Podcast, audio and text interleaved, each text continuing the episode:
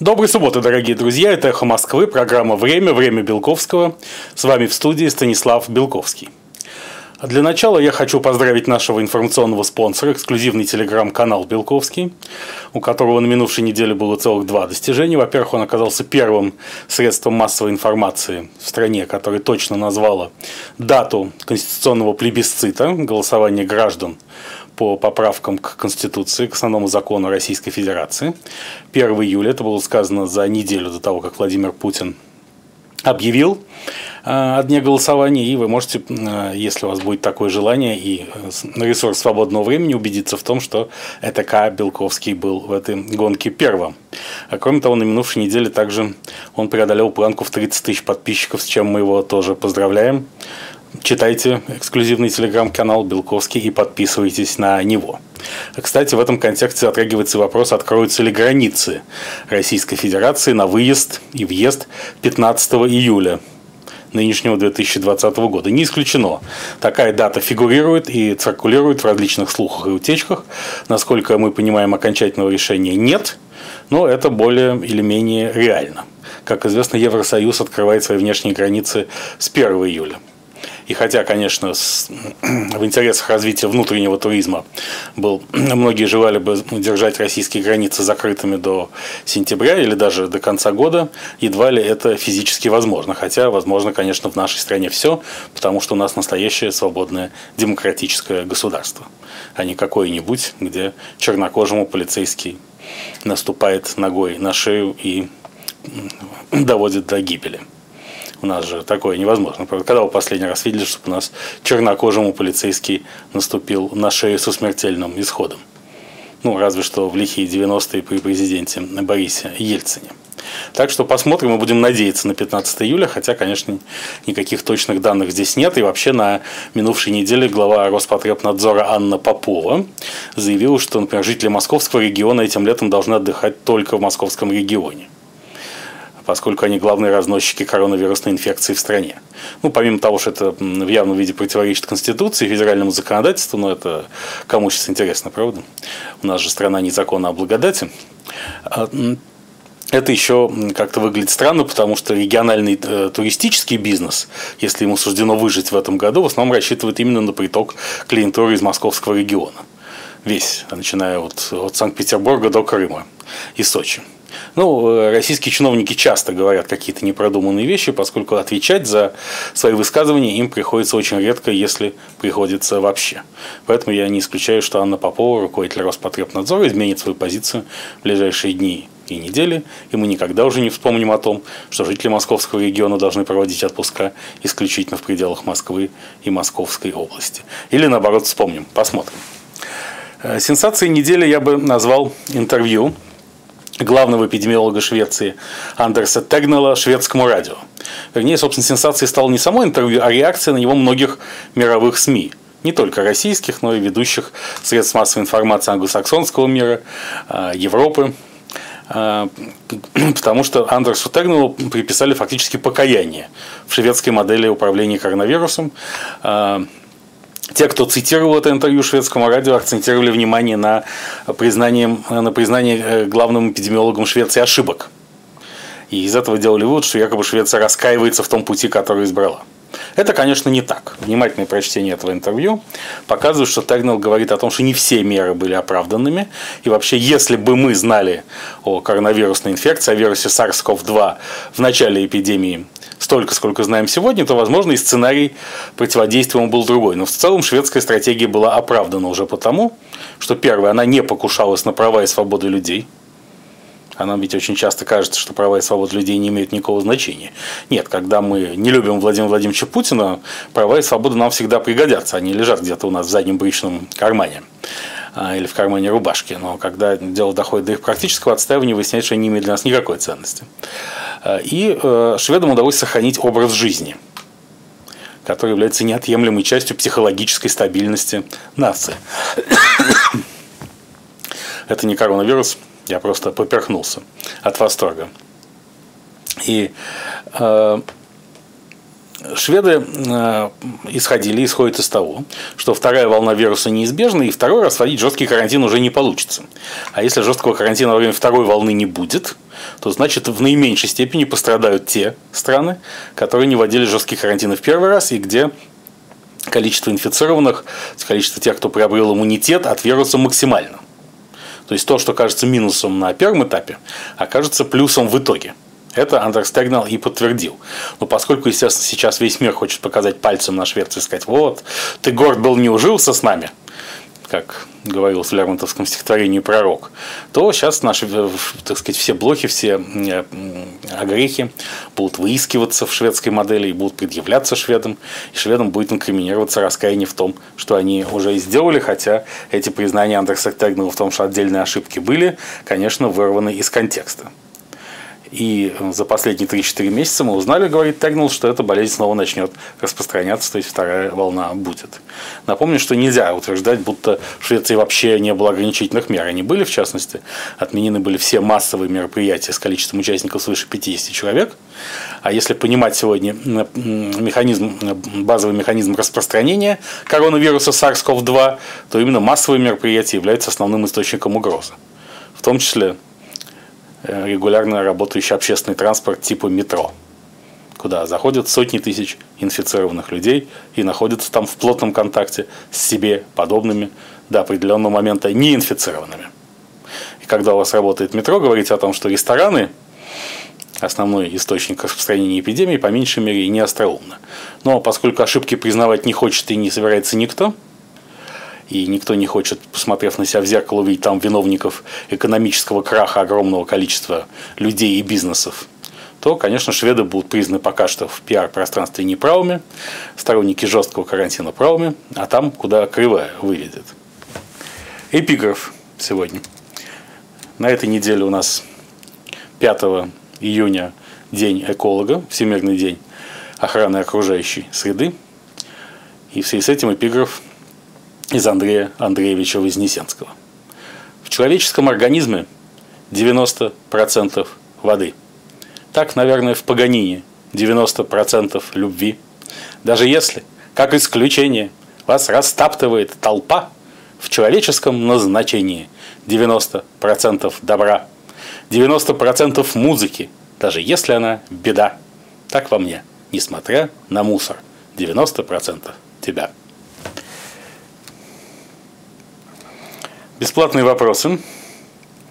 А, рубиновый вопрос сегодня от а, Сергея Сергеенко, работника транспорта из канадского города Калгари.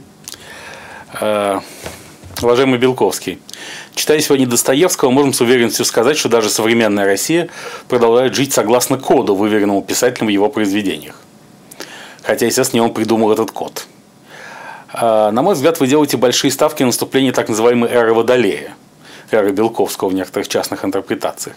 Значит ли это, что вы ожидаете великого пробуждения в российском народе по мере вхождения в данную эпоху, и каковы могут быть последствия, если это пробуждение окажется реальным? У меня, пишет Сергей Сергеенко из Калгари, нет сомнений, что пробуждение необходимо и ожидать его закономерно. Так ли это? Уважаемый господин Сергеенко, дорогие друзья – Эра Водолея началась в 2003 году, она продолжается 2148 лет. Поэтому в торжестве ее ценности у меня нет ни малейших сомнений об этих ценностях, я сейчас скажу. Но 2148 лет – это очень большой срок. И вовсе не факт, что на нашем веку это торжество мы увидим своими глазами, услышим своими ушами. Но так или иначе, эра Водолея – это в первую очередь э, эра синкретизма, то есть сближение разного рода идеологий и религий человечество придет к пониманию, что если в прежнюю эпоху рыб из-за там, различных толкований одной строчки Библии могла возникнуть война с многими тысячами человеческих жертв, то в эту эпоху так делать не надо. Вот э, в свое время, там, несколько недель назад, мы устроили дебаты Белковского с Белковским по поводу оправданных карантинных мер в период эпидемии коронавируса, во многом чтобы показать, что две полярные точки зрения, во-первых, обе могут быть верны в значительной степени и могут иметь больше общего, чем кажется на первый взгляд априори. Эпоха Водолея, эра Водолея придет к этому пониманию. Кроме того, собственно, и великие мировые религии будут сближаться, и антагонизма между ними станет гораздо меньше. Кроме того, Водолей – знак воздуха. И он, собственно, вообще будет облегчать конфликты, утратит роль войн, как всемирного регулятора. Место э, армий, э, которые существуют сегодня, и больших войн займут э, полицейские спецоперации. В общем-то, и человечество развивается сегодня в этом направлении. Эпоха Водолея – это эпоха дружбы, которая идет на смене эре рыб, которая была эпохой любви. Любовь – это очень острое чувство, оно с кровью – со вкусом крови. Дружба – это более мягкое чувство, оно без крови. Оно ближе, может быть, к равнодушию, чем любовь. Но зато оно всеохватно, как воздух, знаком которого является водолей, и Россия живет под знаком водолея. Надо сказать, что эпидемия коронавируса высветила многие черты, уже многие приметы и признаки движения человечества в направлении ценностей эры Водолея. В этом смысле она была и остается весьма полезной. Вопрос только в том, когда все это случится, потому что нынешняя Россия – это, безусловно, Россия прошлого. В ней доминируют ценности прежней эпохи, и в будущее она еще не вошла. Даже робким шагом, видимо, войдет после Владимира Владимировича Путина, который рано или поздно все равно уйдет от власти, и на смену его, как мы с вами говорили в прошлых выпусках программы «Время Белковского», придет не такой же вождь, как он сам, а так или иначе некое коллегиальное коллективное руководство. И это коллективное руководство – будет поставлено перед исторической необходимостью все-таки начать вхождение в будущее не потому, что им так этого захочется, не потому, что это будут какие-то люди из качественного теста, это будут все те же путинские люди, скорее всего. Но им не удастся сохранить контроль над страной, не удастся сохранить власть без существенных ее изменений, в том числе без либерализации, как это было, например, после смерти Иосифа Сталина. И гонимые ветром истории, они будут действовать сообразно – Успешно или нет, посмотрим. Если успешно, Россия сохранится и власть будет передана новым поколениям. Если не успешно, Россия прекратит свое историческое существование. А, бриллиантовый вопрос сегодня а, от а, Алексея Санкина из Нижнего Новгорода про коренные народы Таймыра, которые могут не выжить после разлива топлива, ибо пищу и заработок, пишет наш слушатель, они добывают себя обычно традиционными промыслами, немыслими без нормальной экологии. И, а, кроме того, есть еще вопрос, а, который мне не присвоил никакого статуса, но а, наш постоянный тоже слушатель и зритель Алексей Николаев из города Иваново, но в то же время, как он пишет в своем фейсбуке, уроженец южнокорейской столицы Сеула, спрашивает, начал ли шествие по Америке Джокер. Да, я думаю, что эпоха пандемии, как мы и предсказывали, смыкается с эпохой Джокера. И нынешнее волнение в Америке – во многом обусловлены психологическим кризисом из-за карантина. Это одно из следствий карантина. И когда мы считаем, сколько человечество потеряло во время коронавируса, мы должны не только считать смерти от больных с вирусом, инфицированных SARS-CoV-2, мы должны считать все последствия, в том числе ущерб от нынешних американских волнений вполне можно приписать психологическому карантинному кризису. А вопрос про э, ситуацию с коренными народами Таймыра, я хотел бы совместить ответ на него, прошу прощения, вернее, на первый платный вопрос. Напоминаю, что платный вопрос у нас стоит 22 тысячи рублей за штуку. Не обез... Кроме того, существует э, служба доставки вопросов, ответов, ответов на вынос. Специальный курьер может вам доставить мой ответ в письменном виде, если ваш вопрос не прозвучал в эфире из-за дефицита эфирного времени программы «Время Белковского». А, Сергей Михайлович из Севастополя спрашивает про нынешнюю экологическую катастрофу в Норильске и какие, как это затронет судьбу корпорации «Норильский никель». Это действительно очень интересная и э, сложная многоплановая проблема. А, ну, как известно, сама авария на ТЭЦ-3 Норильской Таймырской энергетической компании – в результате которой произошел разлив 21 тысячи тонн дизельного топлива. И после чего было введено федеральное чрезвычайное положение. Чрезвычайное положение можно вводить уже от, при разливе от 5 тысяч тонн. Состоялось 29 мая. И руководство корпорации «Норильский никель» обвиняют в том, что оно не информировало современ, э, своевременно а, федеральные службы, федеральные органы управления чрезвычайными ситуациями, даже и руководство Красноярского края пыталось замять эту ситуацию, понимая прекрасно, каким негативным последствиям она так или иначе приведет для самой корпорации, для ее капитализации, для ее руководства. А корпорация отбрыкивается, всячески заявляя, что уже 29-го все данные были переданы, но детальный анализ показывает, что сообщения об аварии не носили исчерпывающего характера и были слишком мягкими. То есть Норильский никель не, в общем, передал 29 мая информацию о том, которая не отражала всего драматизма ситуации. А, и сейчас, собственно, идет перетягивание каната между Норильским никелем, который хотел бы видеть виновниками торжества. В первую очередь губернатора Красноярского края Александра Усса и Министерство по чрезвычайным ситуациям во главе с Евгением Зиничевым и всеми остальными, кто хотел бы возложить ответственность на корпорацию ее непосредственного руководителя и крупнейшего акционера э, Владимира Олеговича Потанина. В этом смысле для Потанина, Норильского, Потанина и Норильского никеля ситуация достаточно сложная, потому что у Владимира Олеговича в самой корпорации есть конкурирующий пул акционеров во главе с Олегом Дерипаской. Олег Владимирович Дерипаска, как известно, долгие годы считается финансовой опорой и стержнем э, неформальной семьи первого президента России Бориса Николаевича Ельцина. И в, в свое время корпоративный конфликт внутри Норильского никеля между пулом господина Потанина и пулом господина Дерипаски был регулирован как бы при посредничестве ельцинской семьи. Александр Стальевич Волошин, бывший руководитель администрации президентов Ельцина и Путина, а в определенный период времени возглавлял совет директоров Норильского никеля. Среди акционеров компании появился Роман Аркадьевич Абрамович, который должен как бы стоять между группами. Но все эти люди в большей степени, конечно, отстаивают интересы Дерипаски. И сейчас сейчас так или иначе будет поставлен вопрос о том, что Владимир Потанин может быть освобожден от должности генерального директора должен прийти нейтральный менеджер, не представляющий никого из э, конкурирующих групп, никакую из конкурирующих групп акционеров. Тем более, что Владимир Потанин дал для этого значительный повод.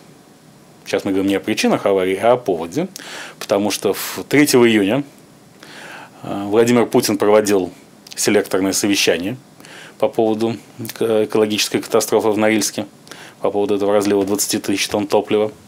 И до этого момента Владимир Потанин на поверхности вообще не появился, он исчез.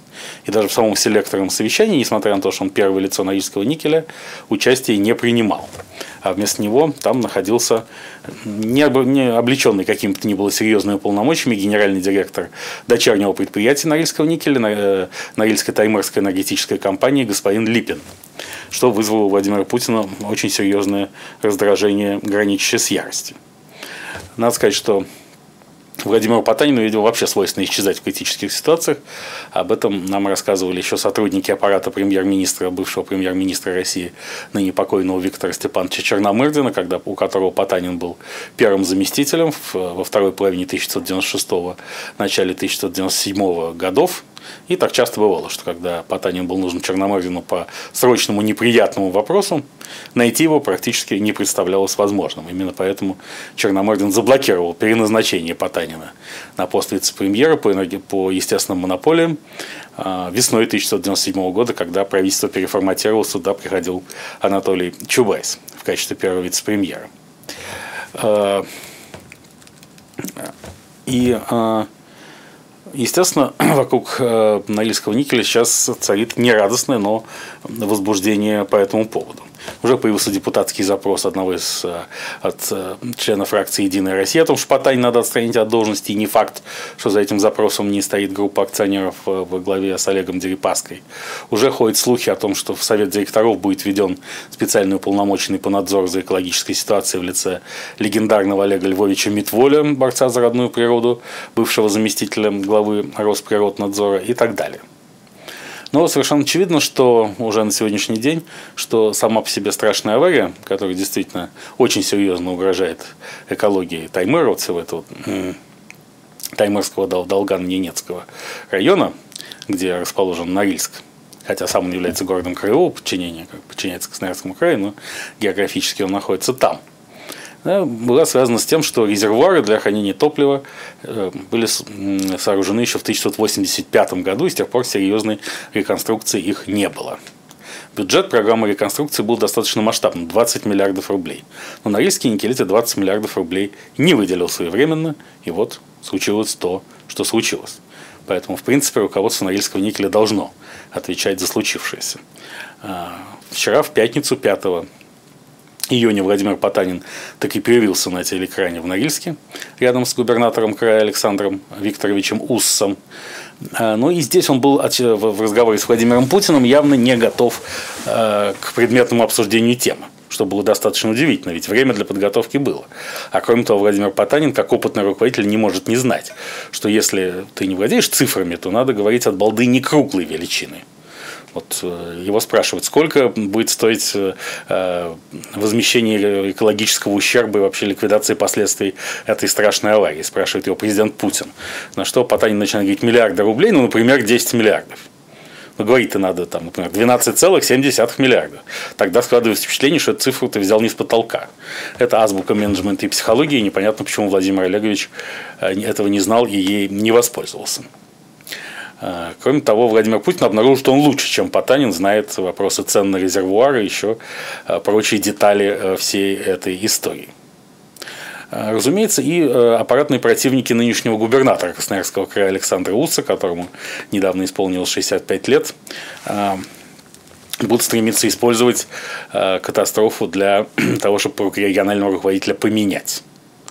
В свое время, в 2017 году, Александр Ус многолетний спикер законодательного собрания Красноярского края, стал губернатором не без содействия э, человека, который считается его основным аппаратным покровителем в Москве, министра обороны Сергея Кужугетовича Шойгу. 2018 году он уже выиграл губернаторские выборы. Год работал в качестве исполняющего обязанности. И сейчас, видимо, может рассчитывать на своих друзей и покровителей в Москве. Но есть и другие кандидаты на этот пост, в частности, депутат Государственной Думы, бывший спикер законодательного собрания а, Иркутской области, работавший до этого не один год заместителем губернатора Красноярского края, а прежде генеральным директором Норильс Газпрома Сергей Сокол. С некоторого, когда-то он был в структурах Норильского никеля, но с некоторых пор уже несколько лет фактически является человеком корпорации, госкорпорации «Российские технологии» ее главы э, Сергея Чемизова. Кандидатом на губернаторский пост также считается бывший вице-губернатор Красноярского края, бывший министр науки России, нынешний заместитель министра финансов Михаил Котюков. То есть большая разборка вокруг Красноярского края и Норильского никеля, а, поводом которой стала экологическая катастрофа, начинается. И она еще далека от завершения. Конечно, национализации Норильского никеля не будет, но смена топ-менеджмента, как я уже сказал, вполне возможна.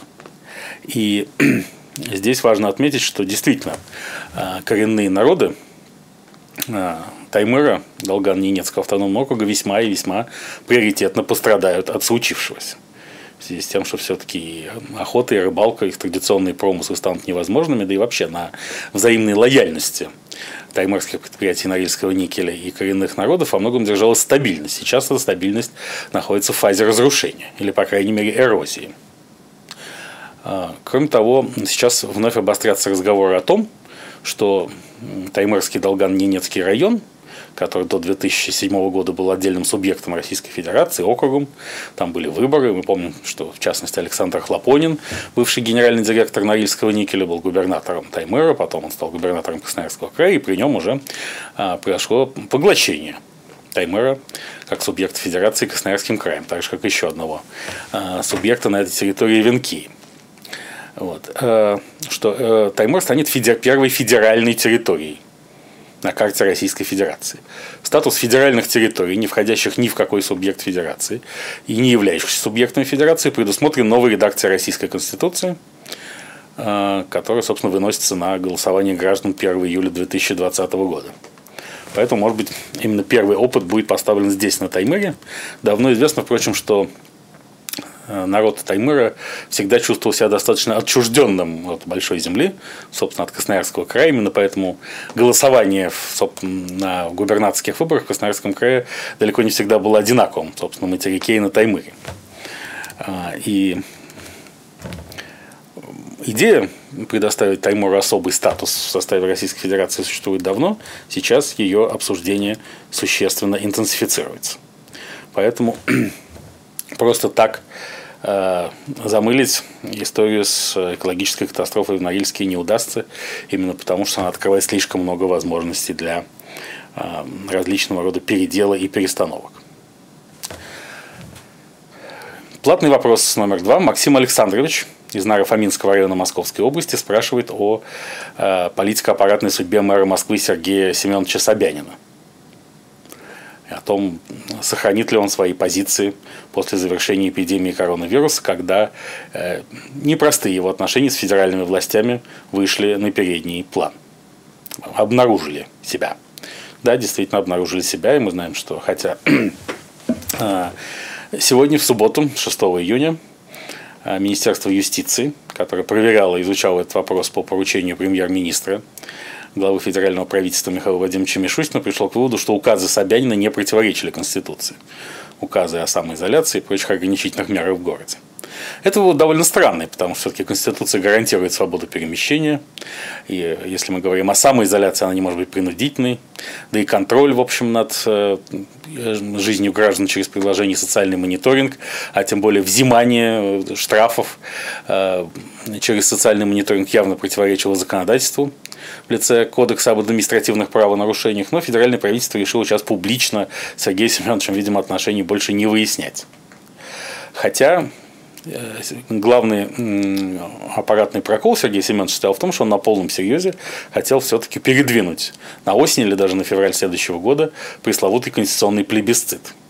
Правильно это было бы или нет, сказать трудно. Но это явно не устраивало Владимира Путина, который хотел все-таки дожать эту историю в первой половине 2020 года. Конечно, вопросы обнуления президентских сроков для Владимира Путина важны. Но, э, как всякий лидер, находящийся у власти уже много лет, и конца и края которому не видно, он рассуждает уже в исторических категориях. Он думает, что будет написано о нем в учебнике истории, он хочет зафиксировать, что за 20 лет он создал некую новую Россию, ту самую путинскую Россию. Одну из пяти моделей российской государственности, которую описывал э, с захлебываясь от э, радости, бывший помощник Владимира Путина Владислав Сурков в своей известной статье прошлого года о глубинном народе. Собственно, статья должна была показать, насколько Владислав Сурков правильно понимает надежды и чаяния своего босса. Впрочем, это не спасло Владислава Юрьевича от отставки, которая, впрочем, возможно, отвечает его собственным интересам, потому что он же должен как-то объяснять своим подопечным в отдельных районах Донецкой и Луганской областей, что никак, никакого их признания со стороны России и Новороссии не будет. Ну, не будет, потому что его уволили. Все довольны объяснять это будет им, этим людям с оружием, недобитым людям с оружием кто-то другой. А, и поэтому, вот, собственно, поэтому так ревностно относится Владимир Путин и его администрация к, к этому конституционному голосованию. Поэтому обязательно нужно было его провести. А, Сергей Семенович Собянин же впал в некоторую панику, на мой взгляд, в связи с эпидемией коронавируса. И э, его неустойчивость психологического состояния на этой неделе показал ролик э, народного артиста России, художественного руководителя театра нации Евгения Миронова, который встал на защиту мэра Москвы, сказав, что он, Евгений Миронов, не спит ночами из-за несправедливости упреков в адрес Сергея Собянина, что, мол, в Москве, так сказать, не все правильно делалось э, в плане борьбы с эпидемией. И Евгений Миронов упирал на то, что никто в мире не знал, как надо бороться с эпидемией, что фактически правда, и что э, путь Сергея Собянина был все равно оптимальным.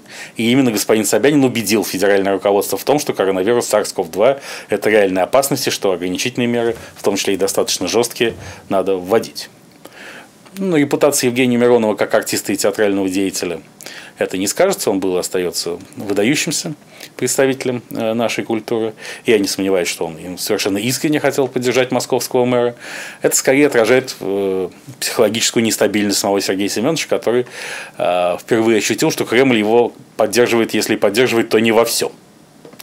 И он не вечен как мэр Москвы, хотя, естественно, в ближайшее время он сохранит этот пост в обозримой исторической перспективе, да и его претензии стать преемником президента Российской Федерации нравятся тщательно скрываемые, конечно, планы, а, но хорошо известны тем, кому надо это знать, нравятся далеко не всем. Это само по себе довольно удивительно, понимаете, ведь это люди, из которых надо бы гвозди делать. Они управляют десятками и сотнями миллиардов долларов, огромными ресурсами самого разного свойства. По одному взмаху их мизинцам могут лететь в прямом смысле головы сотен людей – да, то есть это титаны, перед которыми мы просто все жучки и паучки, ползающие где-то по земле не имеющие никакого значения. И вот появляется ролик Максима Галкина. Я, простите, я прошу прощения, я не сказал, что ролик Евгения Миронова был ответом на пародию Максима Галкина известный на разговор Владимира Владимировича Путина и Сергея Семеновича Собянина по поводу смягчения ограничительных мер в Москве с 1 июня. Там весь цимис этой, ну, вы знаете, что цимис самих, самого смягчения стоит в том, что э, москвичи должны гулять домами. То есть э, существует, вводится, введен график прогулок. Э, каждый дом имеет свое Э, может, э, жильцы каждого дома могут гулять только в определенные дни с 9 утра до 9 вечера, а без ограничений только с 5 до 9 утра. При этом, поскольку Сергей Семенович редко бывает в Москве, он не знает, что еще до 1 июня э, москвичи, независимо ни от какого графика, обильно гуляли по городу, продолжают гулять и без введения усиленных подразделений Росгвардии, которые могли бы запихнуть их принудительно в жилище, вести этот график работать не будет. Он и не работает. А, точно так же, как и масочный режим, который введен чуть ли не до февраля. Однако уже сейчас на улицах Москвы редко можете встретить человека в маске. Хочу заметить, кстати, что ваш автор и ведущий Станислав Белковский, безусловно, соблюдает масочный режим от греха подальше. Он ходит по улице в маске и в лучшем случае позволяет себе высвободить нос, опустить, оставить маску только на рту. Но этому примеру следует в современной Москве немногие, как мы с вами знаем. И вот э, ролик Максима Галкина так затронул такие чувствительные струны души Сергея Семеновича, что он буквально впал в предистерическое состояние. Ну как же так? Может быть, э, Сергей Семенович Собянин подумал, что этот ролик, надо сказать, что по сценарию, в общем, э, абсолютно вегетарианский. Там ничего страшного не было про Сергея Семеновича Собянина. Инспирирован Кремлем и отражает растущие противоречия между федеральной и столичной властями. Возможно. Но здесь мы еще раз видим, насколько неустойчивы могут быть люди к комариным укусам, люди, для которых жизни многих людей не стоит совершенно ничего. Кстати, важнейший урок, который, мне кажется, московским властям удалось а, сформировать, чему удалось научить москвичей за время эпидемии, что обращаться к государственной медицине не надо вообще. Степень ее разрушения в первичном звене такова, что государство может помочь вам только одним – естественно, бесплатно, на общих основаниях, это запереть вас дома и дать вам приложение социальный мониторинг, чтобы вы никуда не выходили. Потому что если вы никуда не уходите, то вы умрете вы дома, и, соответственно, государство не будет, государственная медицина не будет нести прямую ответственность за то, что с вами случилось. Поэтому в следующий раз занимайтесь самолечением. А если вы хотите действительно получить качественную медицинскую, качественную медицинскую помощь, то вам нужны какие-то связи, деньги и, в общем, все то, что на, на стандартном уровне государство вам не предложит. Это важ, важнейший урок карантинной эпохи, и спасибо, безусловно, и мэрии Москвы, и российским властям за него. Это мы и так понимали, но всегда хорошо, когда это предъявляется тебе со всей кричащей убедительностью, не, не позволяющей никаких колебаний в оценке того, что с нами случилось. Да, э, реформирование медицины пришло куда, туда, куда и должно было прийти. Что медицина в России существует только для состоятельных людей, предпочитающих лечиться, вообще-то говоря, за границей.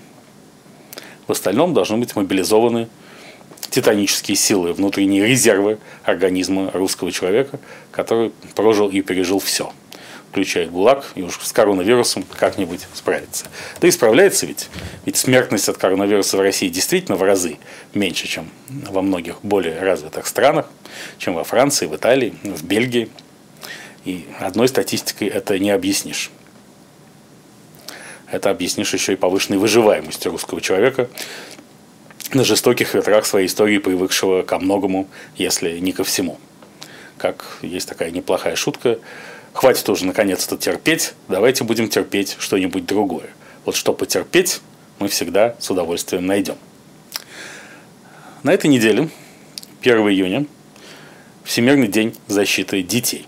Надо сказать, что дети находятся в центре внимания российских властей традиционно а, и в самых разных ракурсах, с разными знаками – ну, известно, что Владимир Путин ввел материнский капитал, который призван стимулировать рождаемость, что даже 15 января 2020 года в своем послании Федеральному собранию, перед тем, как перейти к сути дела, то есть конституционным реформам, новой редакции Конституции, которая должна закрепить вот, представление в учебнике истории о путинской России, Владимир Владимирович говорил о дополнительных выплатах на детей. То есть видно, что дети интересуют очень российскую власть. Вместе с тем, э, Россия как бы в ответ на акт Магнитского приняла закон Димы Яковлева, известный также как закон подлецов, ограничивающий иностранные усыновления, и тем самым, кто бы что ни говорил, конечно, ухудшающий положение детей, живущих в детдомах. Да, конечно, с, в разных странах мира, и в США в частности, могли происходить разные нехорошие эксцессы э, с нашими детьми, но все-таки это исключение. А закон Димы Яковлева делает невозможным иностранное усыновление для многих, многих детей, тем самым обрекает их на весьма специфические существования сначала в условиях э, детских учреждений и со всеми вытекающими отсюда последствиями для их будущности, для их биографии, поскольку воздействие детского дома на психику оно неизбывно. А, в этом смысле, мне кажется, Владимир Путин испытывает определенное чувство вины перед э, русскими детьми, а здесь э, все коренится так или иначе в психологии, ведь он не уделял должного внимания своим собственным детям, они тоже много страдали, хотя бы из-за того, что на протяжении долгих лет вынуждены были вообще скрывать родство с своим отцом-президентом. Владимир Путин так переживал из-за их безопасности, из-за их безопасности, что вынужден был их всячески тщательно скрывать. Только сейчас, наконец, мы начали узнавать, кто взрослые дочери российского лидера и чем они занимаются – и поэтому подход Путина к детям очень простой, что да, детей буду обеспечивать я, но и контролировать их должен только я. И своих собственных детей, и детей всей страны России, которые должны воспринимать российского лидера как ну, своего рода отца. Американцам спасать и защищать наших детей мы не дадим. Ну, собственно, сколько бы внимания я не уделял своим дочерям, это мои дочери, и отвечать за них могу только я. В этом смысле формально и официально российская политика вообще уделяет э, детям гораздо больше внимания, чем старикам, не давая ответа на вопрос, а что же будет с детьми? в условиях э, разложения системы образования, здравоохранения? Существует ли э, в стране система социализации, которые помогут этим детям стать по-настоящему взрослыми? И механическое увеличение числа детей является ли благом? Это вопрос, на который сейчас ни у меня, ни у российского общества в целом ответа нет. Поэтому неизвестно, насколько хорош этот самый базовый материнский капитал. Но то, что Владимир Путин, как и до него Борис Ельцин, тяготеет к детям в смысле формирования нового круга своих приближенных и, вероятно, контуров той следующей коллегиальной власти, которая должна прийти ему на смену, это тоже очевидно. Вот, например, на днях он встречался с главой Российского фонда прямых инвестиций Кириллом Дмитриевым. Владимир Путин вообще не со всеми встречается э, очно и лично. Вот, например, с Сергеем Семеновичем Собяниным и даже премьер-министром Михаилом Владимировичем Мишустиным он тут на днях говорил исключительно по видеосвязи, несмотря на то, что в первом случае обсуждалось смягчение карантина. Очень важный вопрос. А во втором случае программа восстановления экономики России на период, до, включая 2021 год. Тоже вопрос очень важный. Но все это происходило не в кабинете вождя. В кабинете вождя побывали министр по чрезвычайным ситуациям Евгений Зиничев, командующий Росгвардии Виктор Золотов на сегодняшний день, глава компании «Роснефть» Игорь Сечин. Кстати, хочу обратить внимание, что ведь довольно странно, что компания «Роснефть» именно занимается э, генетическими, спонсирует генетические разработки дочери Путина Екатерины Тихоновой.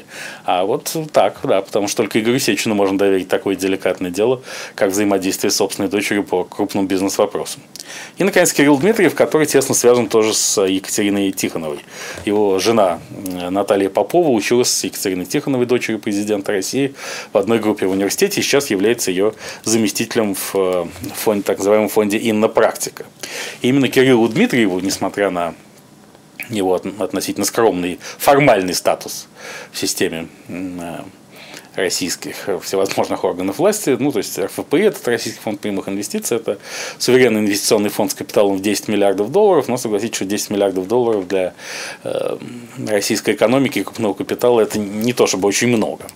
А ему даются, тем не менее, весьма деликатные поручения. В частности, на рубеже 2016-2017 годов, когда Дональд Трамп был избран президентом США, но еще не вступил э, в должность, именно Кирилл Дмитриев контактировал по вопросам возможного снятия санкций с его неформальными представителями, в частности, с основателем э, частной военной компании Blackwater Эриком Принцем. Это в расследовании, в материалах расследования Роберта Мюллера, специального прокурора, есть много информации об этом, в частности, о встрече господина Дмитриева с господином Принцем на Сейшельских островах в январе 2017 года. И поэтому я, я бы присмотрелся более внимательно к Кириллу Дмитриеву, если не как к преемнику, то, во всяком случае, к члену, ключевому члену того самого будущего э, коллективного э, руководства нашей страны.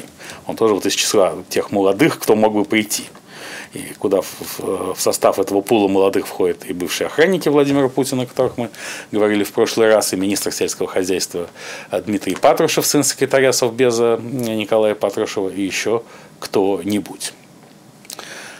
Наконец, напоминаю, что 5 июня был День эколога, Всемирный день защиты окружающей среды, чему был посвящен наш стихотворный эпиграф из Андрея Андреевича Вознесенского. И в связи с этим, э, а также в связи с мы уже говорили о экологической катастрофе в Норильске, которая случилась, как ни печально, ко дню эколога, но хочу сказать, что э, член общественной палаты Сергей Бурлаков тут отметил, что поправка в Конституцию о защите животных будет иметь большой успех. Для многих это звучит анекдотично, но это на самом деле так и есть. Потому что в России столь низкий уровень доверия к человеку, что животные во многом перенимают на себя весь потенциал русского сострадания. А, и э, Россия страна кошатников. Вот мировой лидер по этому показателю. Кошки есть в 57% семей. Например, Франция, которая на втором месте, там 41%. И 29% россиян держат собак. А из тех, кто еще не имеет домашних животных, 68% сделали бы это при благоприятных обстоятельствах. Поэтому действительно положение новой, новой редакции Конституции о защите животных, оно очень популярно. И популярности превосходит даже тезисы об обнулении президентских сроков. 6 июня на этой неделе день рождения Александра Сергеевича Пушкина – которого нельзя назвать э, величайшим русским поэтом, поскольку для него это слишком мало. Он, как сказал Аполлон Григорьев, наше все, действительно.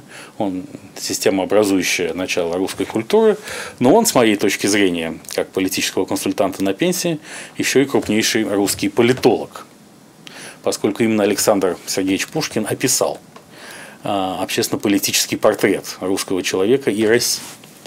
В частности, он дал нам важнейшую русскую общественно-политическую идею, идею инобытия.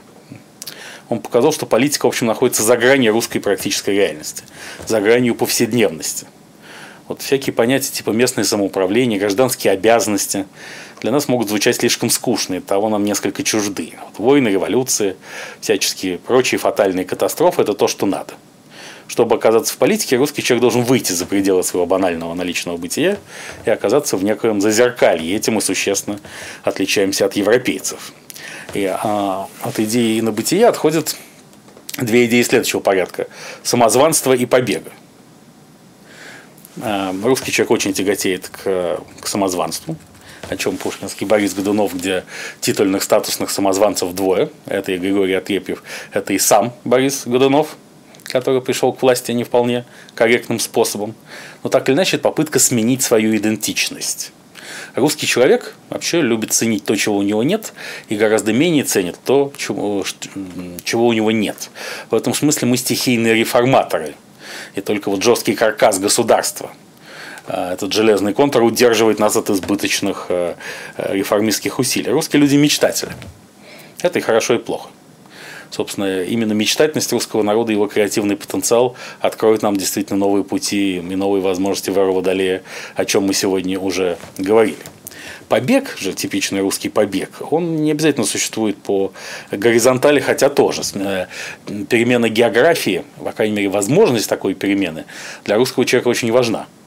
Отсюда, собственно, русская клаустрофобия и тяга к расширению пространств, к присоединению постоянному территории, которую мы не в состоянии освоить, но это и не важно.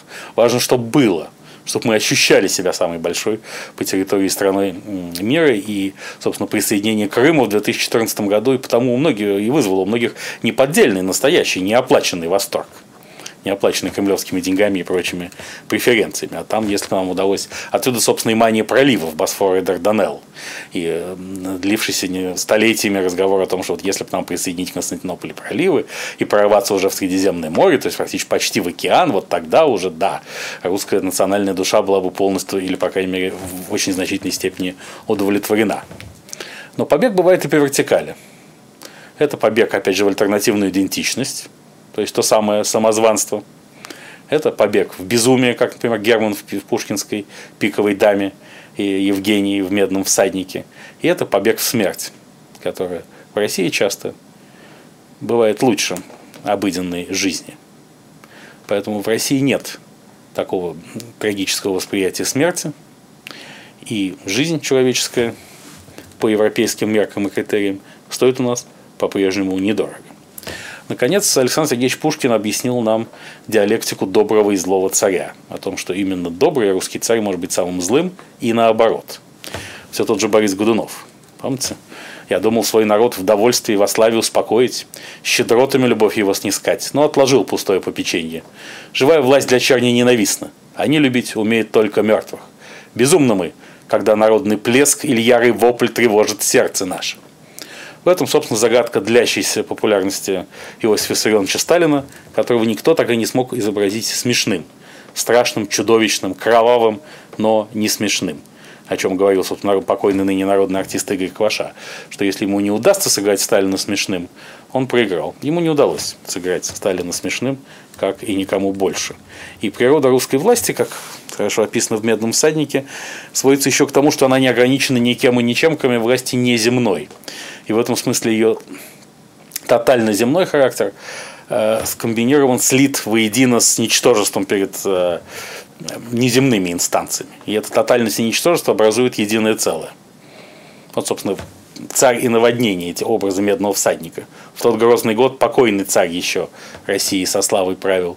На балкон, печален, смутен, вышел он и молвил, с Божьей стихией царям не совладать.